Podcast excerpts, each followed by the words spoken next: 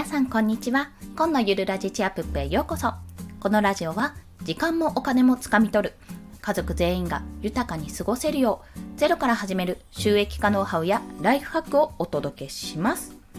はい。今回はですねオンラインサロンのお話をしたいと思います。自分が主催じゃなくて自分は入る方ですね。メンバーになる方の話なんですけども、そんなオンラインサロンに入る前にチェックする3つのポイントについてお話ししたいと思います。というのはですね、私つい先日、あの、ちょっと悩んでいたんですけども、あの、とあるオンラインサロンに入会、まあ、入浴と言ったらいいのかな？入らせていただきました。まあ、その内容が、まあ、イラストやデザイナーさん、まあ、デザイン関係をちょっと強化したいと思ったから入ったんですけども、すっごくざっくりしたシンプルな理由なんですけどね。まあ、そこに入るのもどうかな、どうしようかな、いいのかな、どうするって結構悩んだんですよ。2週間ぐらいかな、知ってたんですよ。もともと知ってたけど悩みまして、でも、もう今日見たこの3つのポイント、この3つのポイントに絞ってた結果いやこれはやろうと思って入会させていただきました。もちろん料金もかかっております。まあその時にね自分がこのポイントを押さえたっていうところをお話ししたいと思います。先にその3つのポイントをお話しすると1つ目は時間はあるかというところ。2つ目は受動的でないか、まあ、受け身ではないかっていうところですね。3つ目は入った後の自分の未来が想像できているかどうかというところです。1つ目が時間があるかどうかというところ。2つ目は受動的要は受け身じゃないか受け身だったらダメよってことですね。受け身であるかどうかというところです。で3つ目が入った後の自分の未来が想像できているかというところです。こちらについて1つずつ解説をしていきます。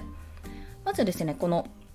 時間はあるかどうかってところなんですけども、まあ、オンラインサロンっていろんな種類があるのでちょっと一概にこれだとは言えないんですけども私の中でね私の中の視点ではオンラインサロンって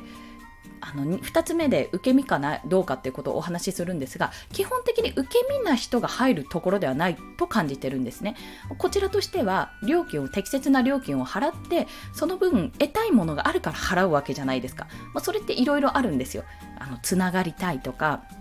同じ目標を持ってる人と知り合いたいとか技術を教えてほしいとか、まあ、どうやったらそれで食っていけてるのかとかもっとねどうやったら稼げるのかとか知りたいとかねいろんな思いがあると思うんですよ。いろんな思いがある中で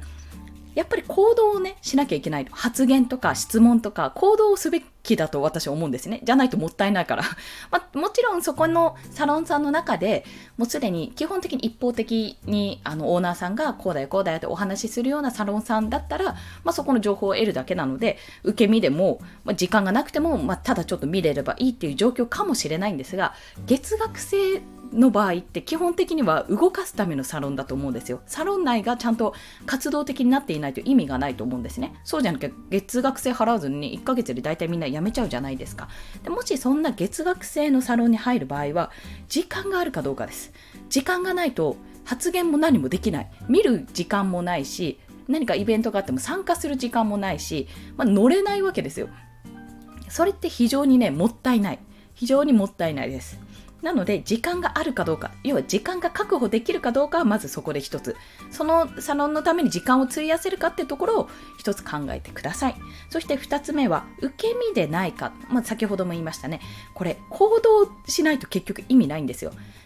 例えば、まあ、これね全てにおいてそうだと思うんですけどもセミナーとか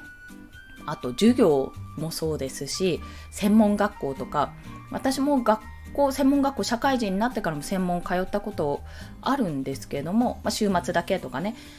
週に2回夜の7時から8時半までとかそんな感じのものに通ったことがあるんですよ。でこれで通ってて感じたのは受け身じゃマジで意味ねえってことです。受け身じゃマジ意味ない。自分で自らやってて、つまずいて、そのつまずきを解消してもらって、で、それでまたやって、つまずいて解消してもらってって感じなんですよ。そうじゃなきゃめちゃめちゃ効率が悪いんですよ。これ。これね、普通の塾とかでもそうだと思います。一般的な学習でもそうで、なんか、だから宿題ってあるわけじゃないですか。宿題でやって何にもつまずかなかったら全然それでいいわけなんですよ。だって、ああ、よかったね、つまずかなかった。じゃあ次の、次のステップに行けるねってだけの、だけであって、つまずきがあって、そのつまずきが自分で解消できない。調べても解消できないから、誰かに教えてもらうためにそのサロンだったり塾だったり先生だったり、まあ、専門学校だったり行くわけじゃないですか、まあ、ある意味その自分に課題いろんな課題がバーってくる自分の行動を喚起するための環境を自分で作るって意味ではその環境に飛び込むって意味ではねあのそれはそれでありだと思うんですけども結局行動しなかったら意味がないんですよ。お金払った意味が。そんな風になりがちなのでもう受け身じゃないかってところはまず大事。自分が何を知りたくてどういう風な自分になりたくてどういう未来を想像するかこれ次に話すんですけどもそこまで考えてないと正直言ってオンラインサロンもこれはもう専門学校も塾も行く意味がないんですよ。本当自分でそう感じます。私は特にアマちゃんだったので自分の興味のある分野に対してはわーって言って宿題ギャーとかこれならどうやるんですかねみたいな感じでノリノリなんですけど本当に興味のないことに関してはダメでしたね心が動かないっていう状態だったので、まあ、その心が動かない状態で過ごすっていうのはね、なかなか辛いのでね、大人になった今でそんな辛さを味わいたくないじゃないですか。はい、なので、ここは、ぜひここはちょっと注意喚起としてお伝えしたいと思います。そして最後が、入った後の自分の未来が想像できているかってところ、まあ、これは入った後、まあ、もしくは、えっ、ー、と、このサロンを受けてどうなりたいかってところですよね。塾もそうだし、これ専門学校とか全てそうなんですよ。セミナーとか。なんで入るかって、やっぱり理由があるから入るわけじゃないですか。例えば友達が作りたい、仲間が作りたいだったら、まあ、それ受け身の状態じゃ仲間作れないんで、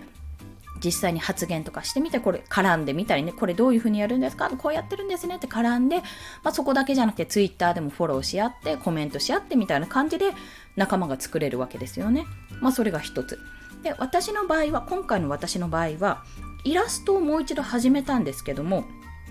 やっぱ趣味の延長になっちゃう。まあ、このイラストを LINE アイコンに、LINE アイコンじゃないや、LINE のスタンプとかが作ったり、あとはま T シャツはすずりで出したんですけど、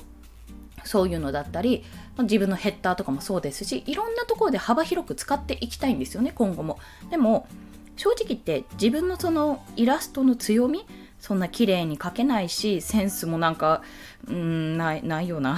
で、なんかどうだろう、なんか技術もないし、とかいろいろ考えちゃうわけですよ。なんかこうしたい、こうしたい、こういう表現をしたいけど、そういう表現ができないってこのやきもきがあるわけですね。そんな自分の、でもそんな自分でもクリエイティブさ、まあ、何かしらでこう使えるものがあるはず。それを、あのそういう環境にねデザインとかイラストとかの環境に身を置くことでいろんな人のこうイラストとかデザインとかその作品に触れて刺激を受けてやりたいわけなんですよ私としては。そう。そういった目的があるので今回はさせていただいたんですね、まあ、手っ取り早く私の絵で稼ぎたいですっていうわけじゃなくて、まあ、そんな稼ぐ方法はいくらでも思い浮かぶんですよ今のところ。ただそのための表現力とかじゃあどういう方面で行ったらいいのかとかそういったことを知りたいわけですね、まあ、そのためにその方法も見つけたいしノウハウも知りたいしっていろいろ知りたいことがいっぱいなわけですよ。だからもうやる気満々なわけですよ。もうもういろんなノウハウこっから取るぜっていうような形でやらせていただいてるわけですね。まあ、そんな形で私は入った後に自分の未来、このイラストを使って、デザインももちろんそうですけど、イラストを使ってもっとより幅広い表現の仕方を学ぶ。そしてそれが最終的に自分のコンテンツに活かせたり、あとは自分のね、依頼案件とか受注できるような形に持っていきたいというところがあります。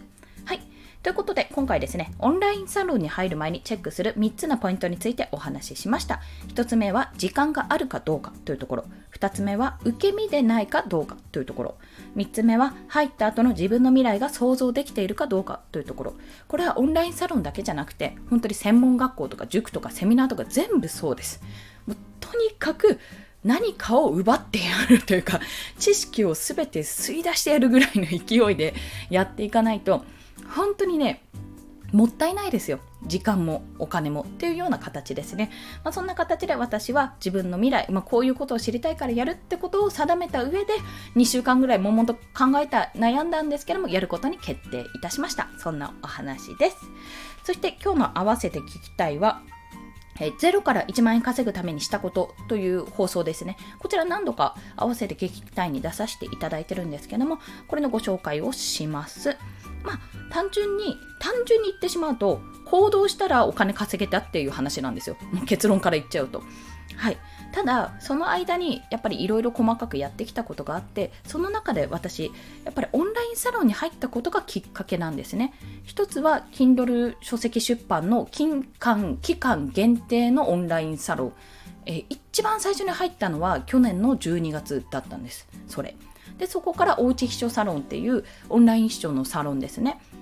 まあこれがなかったらあまあ一番最初の Kindle 書籍出版は1冊目出版するのにもうここがなければ多分永遠に私は本の出版なんてできなかったと思います。そして2つ目のおうち秘書サロン、まあ、オンライン秘書のサロンさんは、これがなければ私永遠にクラウドワーク、クラウドワークスか、クラウドワークスで仕事案件をコンペとか試してみるとか一生しなかったと思います。そして3つ目は P ラボ、ね、ポッドキャストラボ、音声配信の特化型ラボですね。こちら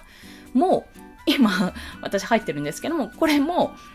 これをやってなかったら私音声配信途中でやめてました。それはね、断言できる。そして4つ目、ここも期間限定なんですけども、Kindle、Kindle 攻略サロンかな？こちらはあの最初に入ったところと違う方がオーナーさんなんですけども、こちらももう5月31日月曜日、今収録してるんですが、本日で終了のサロンなんですね。こちらがなければ私は2冊目を出版できなかったし、Kindle 書籍の表紙デザインの案件、デザインの案件も受注できなかったです。そう。まあ、全てオンラインサロンにつながってるって、なんかどっかの回しもんかいっていう話なんですけども 回しもんかいって感じなんですが、まあ、ちょっと私自身も一人じゃできないところがあるので、あのね、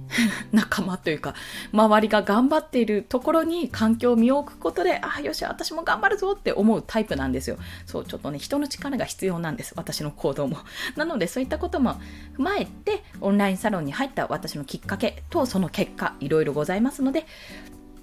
0から1万円稼ぐためにしたことの中に私はサロンに入ってこういうことをやったからそのうちのいくらかがその1万円の中に入ってるよっていうそういうお話です。なのでもしよろしければお聞きください。はい。ということで今日もお聴きくださりありがとうございました。この放送いいねって思われた方はハートボタンもしくはなんだっけ？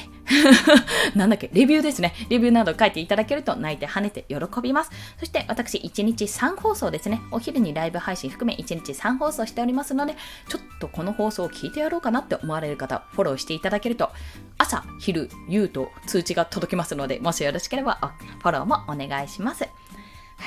そして、あと1本ですね。今日はあと1本収録しようと思いますので、よろしくお願いしま